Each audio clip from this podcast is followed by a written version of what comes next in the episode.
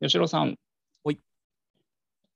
えっと、今日も引き続き前回の子供にゲームやらせるかやらせないかの話をしたいんですが、すいません。はい、お願いします。はい。あのー、まあ、吉郎さんの、最あのー前回最終的には吉郎さんの考えを聞いて終わったんですけど、うん、うん。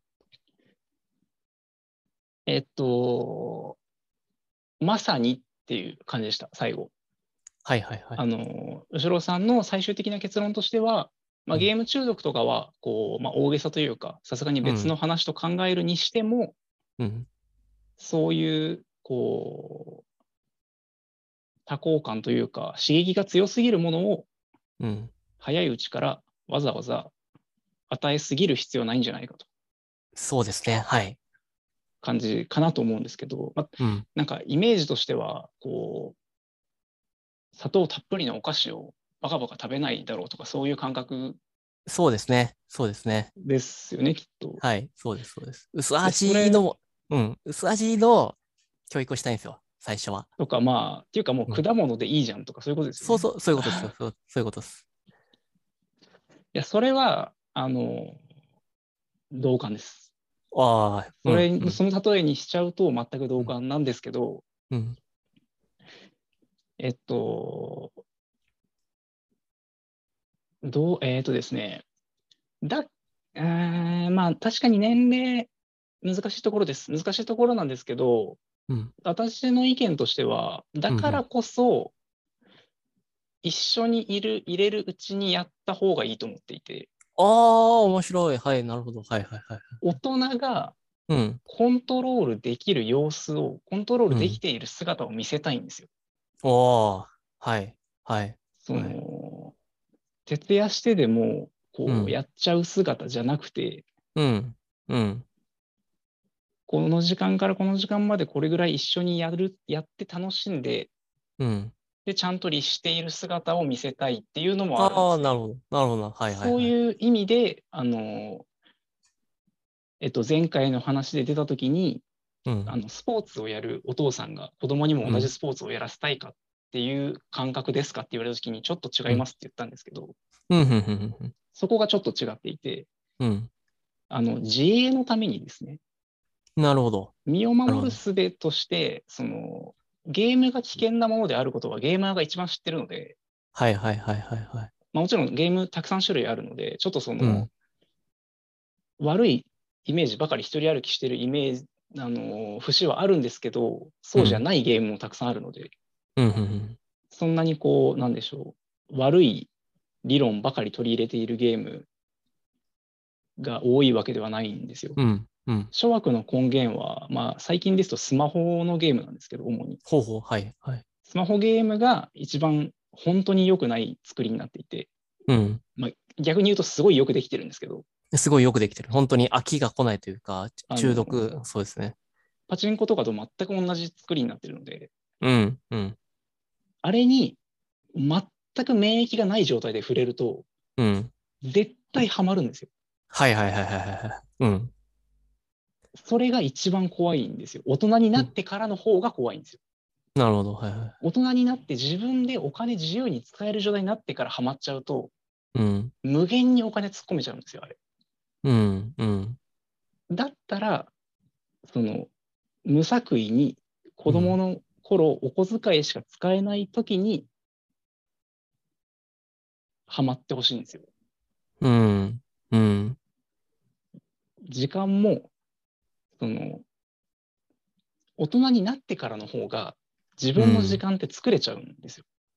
うん子供は学校があるんでうん大人よりむしろ縛られててうん自分がまさにそうだったんですけどうんうんうん。子供の頃にオンラインゲームにはまったんですよはいはい5は年いはい。間はいど。っぷりはまってうんまあいいうんまあただあれは完全に見知らぬ世界にはまっただけだったんでこうんううんうドんーパミンがうんぬんとかそういうはまり方ではなかったんですけど、うんその、その世界の人たちと話すのが楽しかったんで。うん。でも、今同じことやろうと思わないんですよ。おおはいはいはい。全く。はい。あれ、あの時でもう満足しちゃってて、うん。っていうのがあって、その、うん。だから、なん、えー、と、まず、その、中毒は避けれるっていうことなんですね。はいはいはい。なるほど。なるほどはいはいはい。きちんと、あの、制御の仕方を教育すればっていう。はい。で、なるほそどの教育も、多分いろんな、こう、種類というか、あって、うん。まあ、その一つが、大人も一緒にやるから、そもそも勝手に制御されるのもありますし、うんうんうん。あのーリソース的に無限にはやれない中毒までそもそもやれない時にやるからこそ中毒になれないっていうのもありますし、はいはいはいはいはあのーゲーム中毒になるのってそのい。うん。過保護なんですよ大体だっおてー。そもそも中毒になれちゃう環境なんですよはいはいはいはいはい。お金とかパソコンとか、はい。全部ないとなれないんではい。むしろあそ選れはばれしそれは思い者まだすったりするんですよねあ、それはそれで思いますね。はいはい。うん。まああのーシンプルにお金なかったらゲーム機買えないですし、うん。だからそれってその、それを親が制約するのか、その、う意図的に制約するのか、うん。こう、そもそもお金がそんなにないよっていうので、うん。うん強制。的に制約されるのかうん。の差でしかないとは思うんですけど、うん。でそこ、うーんと、そうですね、だそこは、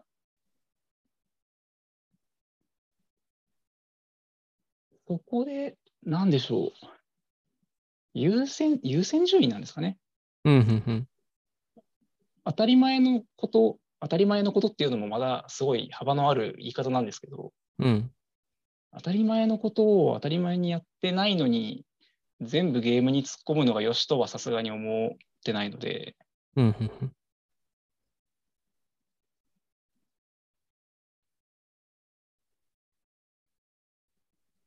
そうです。まあ、ちょっとそっちに掘り下げると、なんか違う話になってきそうなので、まあ、まあ、とにかく一旦、その中毒とかっていう、ハマりすぎるっていうのは、うん。結構まあ、そもそも限られたケースなのかなっていうのがうん。うん。ありますし、えっと、その限られたケースのうちの一つが、子供の頃に十分に触れなくて、大人になってから良くないゲームに当たってハマっちゃうっていう方が、私の中では、まあ、あり得るケースなのかなと思うので、うん。うんうん。子供の頃にある程度触れておいてほしいなっていうなるほど。なるほのど。があるんですね。うん。で、もう一つ、シ郎さんが言ってたのが、あの、結果が出るっていう、ああ、はい。あの、どっかで言いましたね。はい。結果が出るものにこあ、そうか、ごめんなさい。結果ばかりはい。前回言ったやつですね。はい。う、そうはい、です。結果のば話。かりこう追い求めるようになると良くないというか、うん。うん。これはですね、多分ゲームをやってないからこそだと思うんですけど、はいはいはい。ゲームに対する認識の偏りなんですよ。はいはいはいはい。ゲームやってない人、やっぱりそのゲームやってない人の中でのゲームに対する認識って、うんニュースとか、うん。まあ、人から聞く話とかでしか入ってこないじゃないですか。うん。うんうん。と、まあ、ネガティブなイメージが絶対に強いと思うんですよ。うん。うんうん。別にゲームってそんなに結果重視でできてないので、うん。少なくとも私が知るゲームってそういうゲームのイメージあんまりないんですよ。うんうん。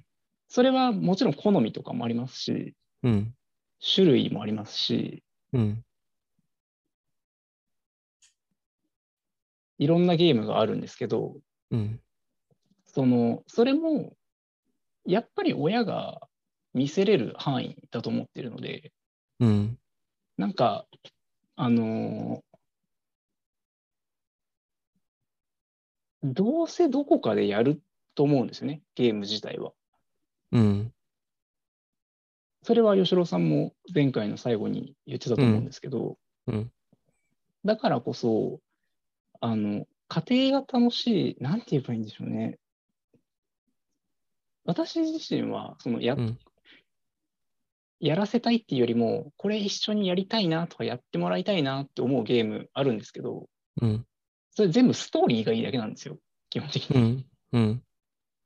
だから、同じものが、正直アニメとか映画とかであったら、うん。それでもまあいいかなって思えちゃうぐらい、ストーリーを一緒に置いたいくらいのゲームもあったりするんですね。うん。うん。はい。だから、その、でもゲームしかないんで、ゲームをやりたいんですよね。うん。それもゲームなんですよ。っうん。ていうところが、ゲームやんない人をやんない側からすると、あそのじゃあちなょ、んちかょっとだけ違うかもしれないですね。ごめんなさい。確かに、じゃあ付け加えると、なんか、うん、べ勉強してってやっぱ思うんですよ。あの、子供の本文は勉強だからってやっぱ思っちゃってて。なんか、その、はいあの、なんだろうな、気持ちいいことばっかやってないで、あの、 べ勉強してっていう感覚かな。それあはのそれは例えば、そうや野球も含めてなんですけど、その本文がおろそかになるようなことはやらずにいてっていうのが、本文がおろそかになってない前提ではどうですかまあ、それも程度問題かな。あのおろそ例かにえばなって私、実際そうだったんですけど、うん、勉強は何にも問題なくて、うん、でも毎日徹夜ぐらいの勢いでゲームやってたんですよ。うん。そうだな。一時期です。けど。うん。徹夜は許さないかな。徹夜は許さないかな。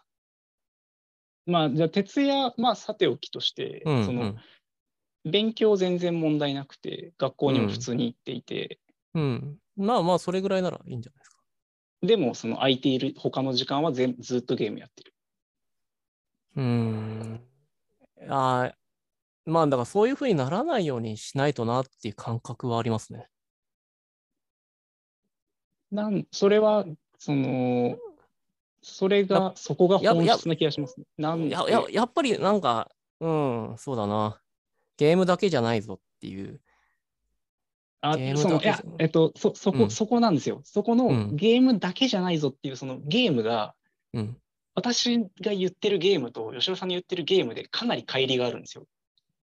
そのゲームっていうのが、そのやってない人の方がすごい限定しちゃってるイメージがあるんですよ。うん。最初に吉野さん前回の最初の方でうん。そのゲームってボードゲームとかもあるじゃないですかとかっうん。うん。うてん。広げてくれたじゃないですか。はいはい。でまあその今回の話では一旦確かにテレビゲームってしたんですけど、うん。テレビゲームでもやったことないゲーム絶対たくさんあるじゃないですか。うん。で、やったことないのに、ゲームだけじゃないぞって言い切るのもどうなんだろうっていうのが、はいはいはい。はい。ずっとそのあって、うん。そうそだな。のまあゲームっつてな面白いですよって言いたいわけでは全然なくて、うん。まあ僕がずーっと漫画読んでたんですよ。はい、ずーっと漫画読んでたんですよ。はい、うん。小中とか、小中高ですね。ずーっと漫画読んでた時に、なんだろうな。その僕に対して僕が、あ漫画だけじゃねえなっていう感覚はありますかね。うんはい、うん。なんか、すごいし集中して漫画読んでって、なん、なんだろうな。なんか、うーん。まあ、後悔はしてないんですけどね。後悔ってほどのものでもないんですけど、あの、き前、前回、あの、漫画捨てられたって話したじゃないですか。はい、はい、はい、うん。だから僕にとって結局漫画がその程度のものだったっていうことなんで、まあ、はいそういうことなんですけれども、なんか、漫画やってた、漫画読んでた時っていうのは漫画が全てだったんですけど、漫画捨てた後で、なんか僕にとっては大したことなかったなと思ったんですよ。はい。うん。なんか、漫画別に読んでなくても何も変わんなかったんだなとかって。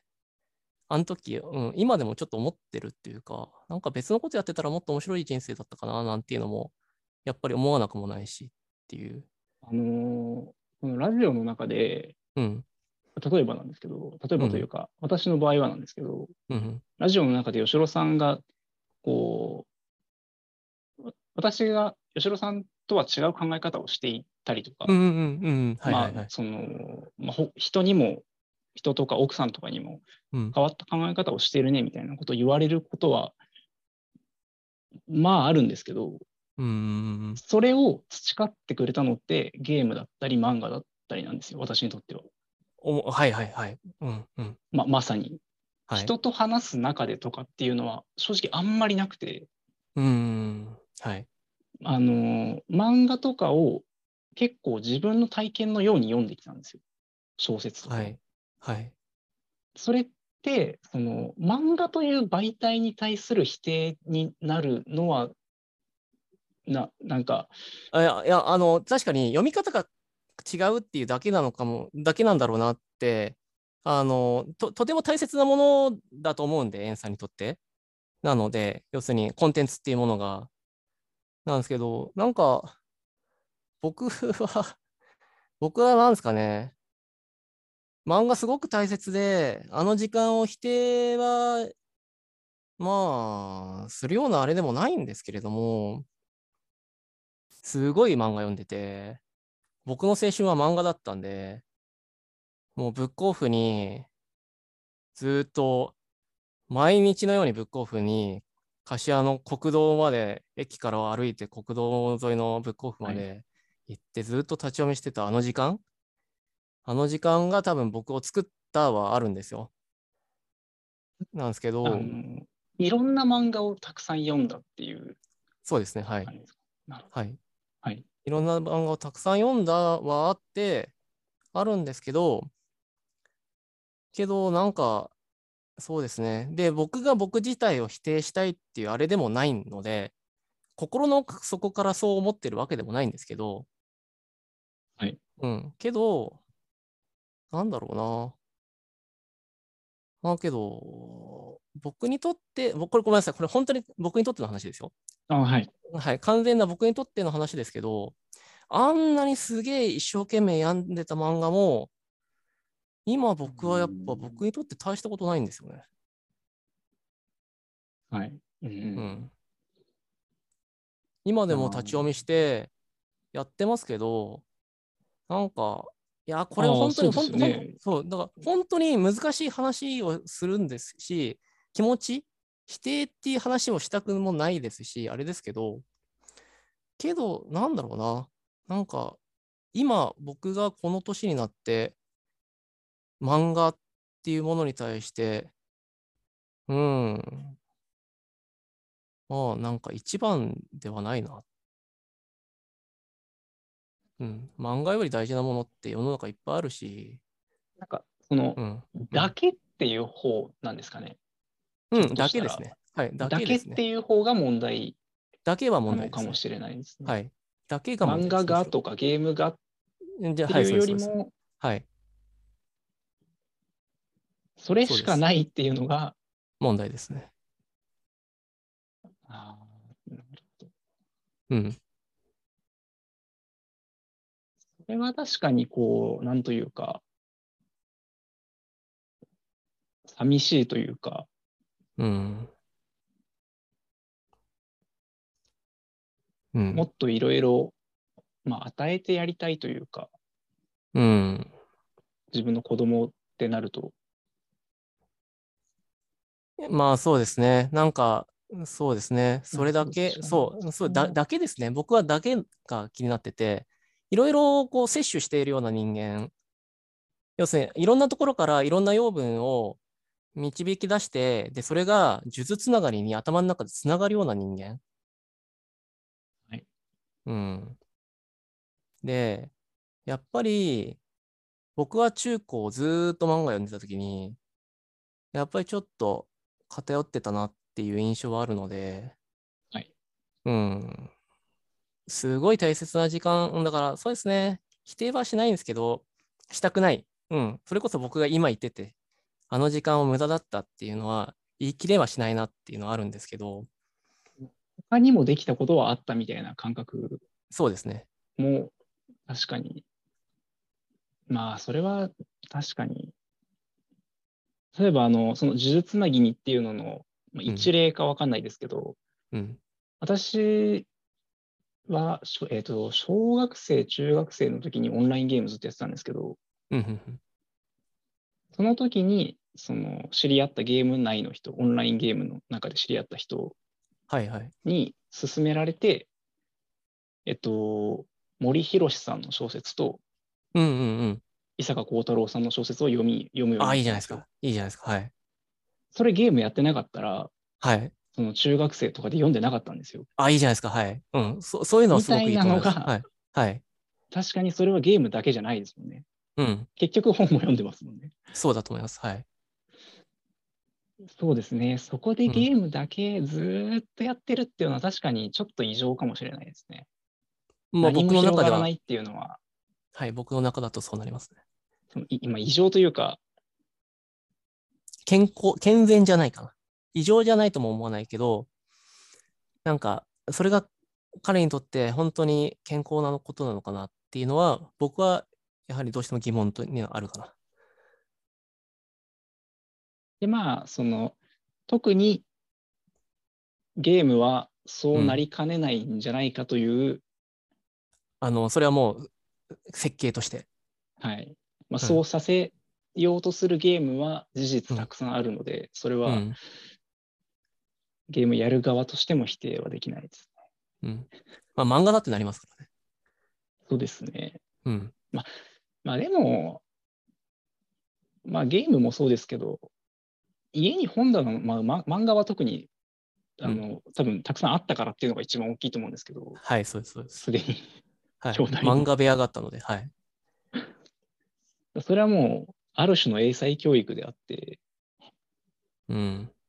ゲームも同じ、その、逆に言えばそうでもなければ、うん。ゲームだけにはならないとは思うんですけどね、その、うん。あの、制限とかしなくても、なるほど。なるほど。なるほど。なるほど。ゲーム、それこそゲーム部屋とかがあって、はいこうもう、はいここの東西のゲーム機があって、はい。やりたいゲームは全部大体親がもう買ってるから、うん。自分の小遣いうん。がなくてもやれちゃうとか、うん。うなんん。かそういう状況だと、やりたいだけやっちゃうかもしれないですけど、うん。うん。でも確かにそうですね、そこ、その状況を作っちゃうと、ゲームしかやらなくなる可能性は十分ありますもんね。うん。ゲームで満足しちゃいますもんね、もう。うん。確かに。それはちょっと今、自分、その、全部あると、うん。その、そればっかりになるっていうのは、あんまり考えてなかったので、ちょっと気をつけたいなと思いましたね。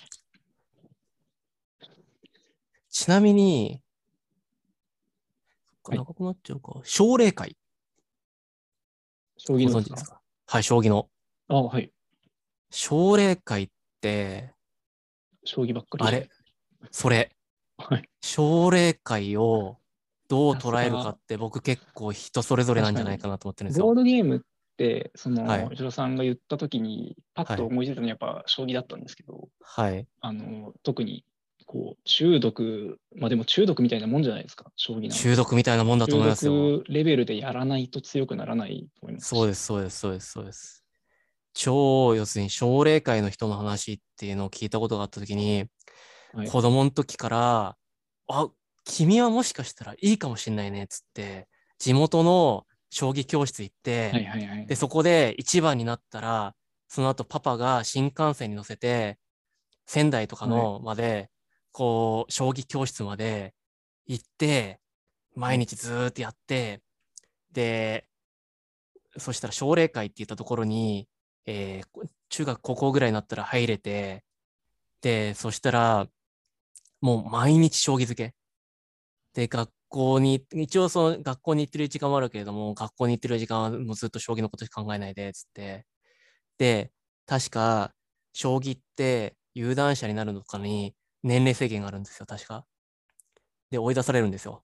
もし、ここの時に、何歳までに、えーあー有段になんんなかったら、奨励会のところから有段者とかってそういうのになんなかったら、やめてもらいますよみたいなところとかあって、あのー将棋漬けだった人間、要するに将棋の棋士になったらお金稼げるよっていうところで、そこをみんな目指してやっていくんですけれども、慣れなかった時に、将棋しかできない人間っていうのが外に出ていくっていう、まあその人の言葉ですけどね。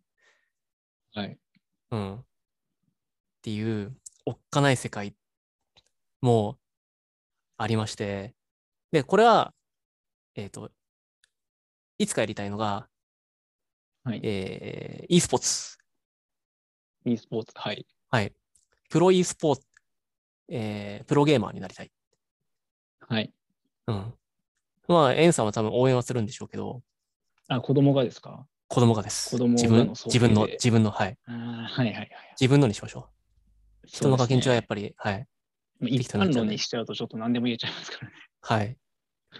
自分の加減所が e スポーツのプロになりたいって言ったときに、まあ、奨励会も僕は近い話だと思ってて、はい。あの、ゲロ吐くよそううなです世ね界だと思ってるときに、うん。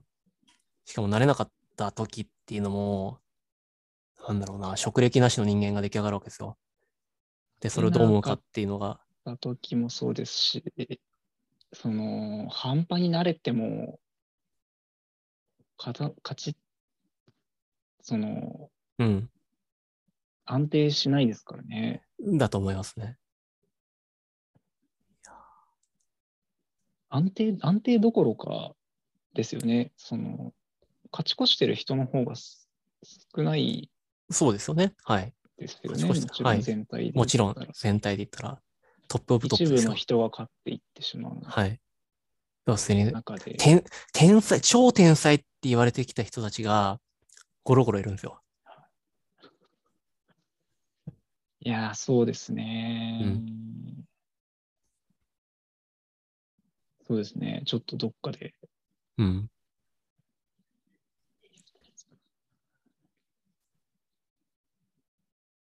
そう、あの、この話っていうのは、そのゲーム、ゲーム、ゲーム付け。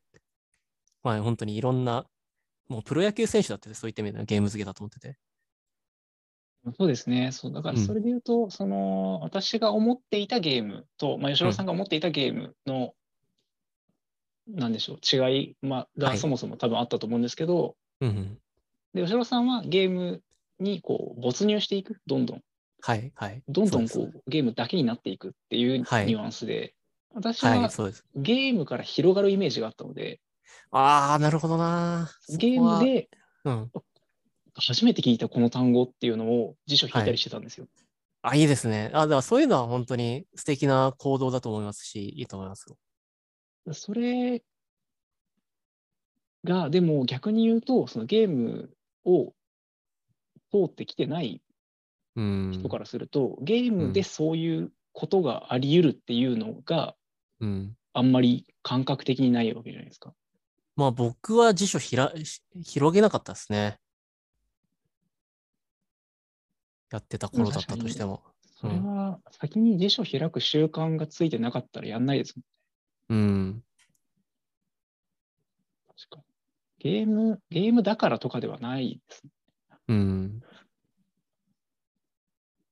そうでもそうそうなんですよね。そそれ、うーんまあ、確かにそこのなんか結局リテラシーが必要というかはいはい。面はあるんですけどゲームってこう、映画とかと同じようにたくさんの人が関わって作ってるのもあって、うんうん。なんかこうちょっとしたところにいろんななんでしょう知識が盛り込まれていたりするというかうん。うんうんうん。知識の方向なんですよね。うんうん。だからすごい勉強になるんですけど、まあ、うん、そうですね、まあ、ゲームにもよりますし、結局それだけで閉じちゃうと、あんま意味ないので、いや、まあ、そうですね。た確かに、あまあ、いや、本当にそうですよ。難しいとこですね、うん、そこは。漫画読んでたから、本当に、あのーいろんな漫画読んでて、本当に、だからこそ、まあ、本当にお、中には男塾みたいなのがあって、まあなんか嘘、嘘しか書いてないような漫画もあって、まあけど、そういう嘘しか、ま、書いてないような漫画から、ある意味、別のリテラシーを育むというか、そうですうね。ん、そうですよね。あると思いますね。だからそれは今の僕を培って、あの、構成しているものでは本当にあるんで、はい本来本来そんなには否定は、僕、それこそ僕がしたくないというか、してはいけないんだと思うんですけど、けどやっぱりまあ思わなくもないはありますね。 100それだと、うんっていう、まあ、うん親から見たら、うん、他にもいろいろあるよってまあ言いたくはなりますよね。そうですね。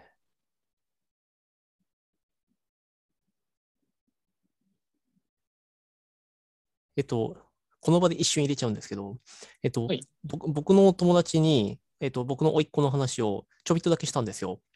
はい。うん、不登校になっちゃってっつったら、はいそ、そいつはそいつでまた別の面白いなと思ったのが、いやー、けしからんって言うんですよえ。僕だったら、いや、はいあの、それが自分の子供だとしても、甥っ子だとしても、俺だったらどうするかって言った時に、そういう期間っていうのは本当になるべく短い方がいいって。そういうのが長くなればなるほうんうんうんどうんうん、そういう甘えた期間が長くなってしまうから、あの、俺だったらどうするかって言った時に、その、その子を中学デビューさせるために、あの、モテとか、えーを教育して、で、格好をちょっと小綺麗にして、別のコミュニティにぶん投げるっつって。で、学校行けっつって。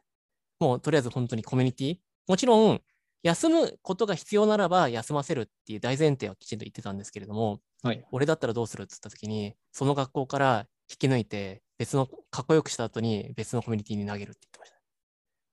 なるほど。はい。ああ、これはまた、エンさんと僕とではちょっと出ないやつだったなと確かに。思って。それは面白いですね。うん。うん。で、学校行けって言うって言ってました。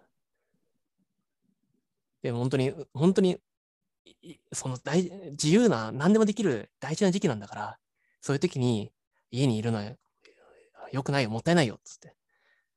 外に出なさい。っていうことをするって言ってましたね。